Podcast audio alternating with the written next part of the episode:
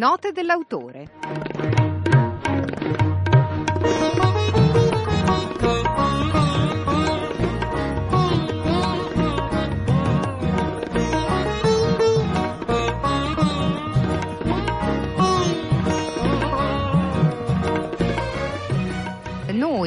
Diamo il benvenuto ai nostri prossimi due ospiti che sono Riccardo Bozzi e Debbie Bibo.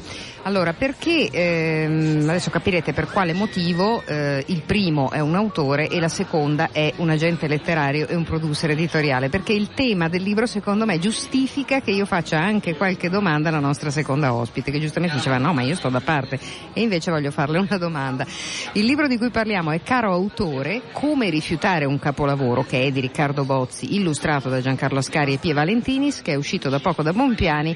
Si parla soprattutto del filtro che è rappresentato dagli editori, dagli editor come vogliamo chiamarli. Esatto. Una domanda, cosa sarebbe successo se Shakespeare fosse vissuto oggi, se Sofocle fosse vissuto oggi, se Beckett fosse vissuto oggi? Sto citando i più teatrali che ci sono dentro. E eh, purtroppo mi è venuto mh, da rispondermi, ed è appunto è tutto dentro in questo libro, mi è venuto da rispondermi che forse non avrebbero mai visto la luce le loro, le eh loro no. opere. Perché eh, nell'editoria di oggi entrano in gioco una serie di fattori, oggi mi sono, mi sono riletto e mi sono segnato alcuni fattori mh, che avrebbero creato dei problemi ai classici, tipo il, il politicamente corretto, l'autocensura degli editori, la sottovalutazione dei lettori, ovviamente il marketing, la banalizzazione, Sì.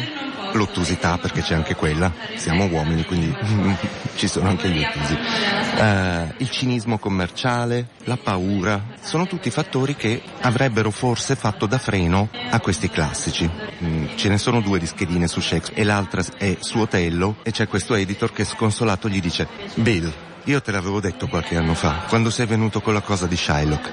Lascia stare le minoranze. E invece cosa fai? Vieni qua e mi porti questo qua, che fra l'altro non si capisce neanche. È un nero, è un arabo, perché poi usi quella parola moro. Che parola è moro?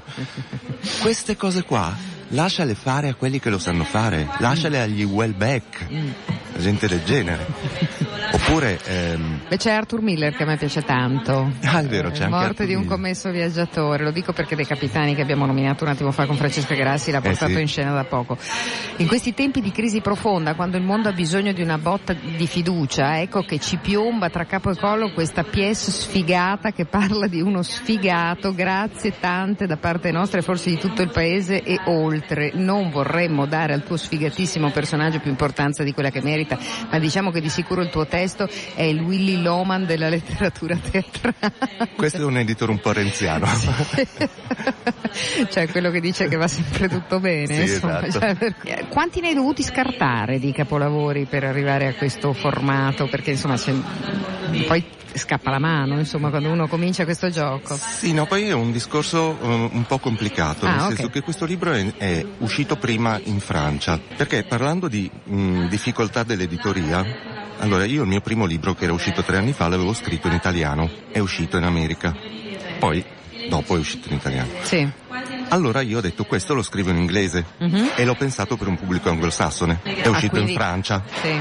Poi Bonpiani l'ha visto, ha visto il testo inglese Ah. e ha detto ok facciamolo, allora mi sono dovuto tradurre in italiano. Sì. Quindi ho dovuto fare qualche piccolo aggiustamento di autori, ho dovuto aggiungere qualche italiano, ho dovuto togliere per esempio eh, William Faulkner. A Debbie Bibo che un po' è, lo so, un po' intimidita insomma dal mezzo radiofonico ma la prego di superare eh, le sue timidezze dicendole eh, facendo il, eh, l'agente letterario quante ne ha viste e sentite da parte degli editor a cui vogliamo bene ma insomma eh, sappiamo che ecco Diciamo che io dico sempre mm, ai miei eh, autori che rappresento, sia autori che illustratori, che per ogni sì eh, prenderò almeno 100 no. Ed è, ed è una- un numero abbastanza verosimile, nel senso, ma anche questo stesso libro, possiamo cominciare con questo libro Sì. qui, abbiamo avuto tantissimi lettere di rifiuto anche di questo libro.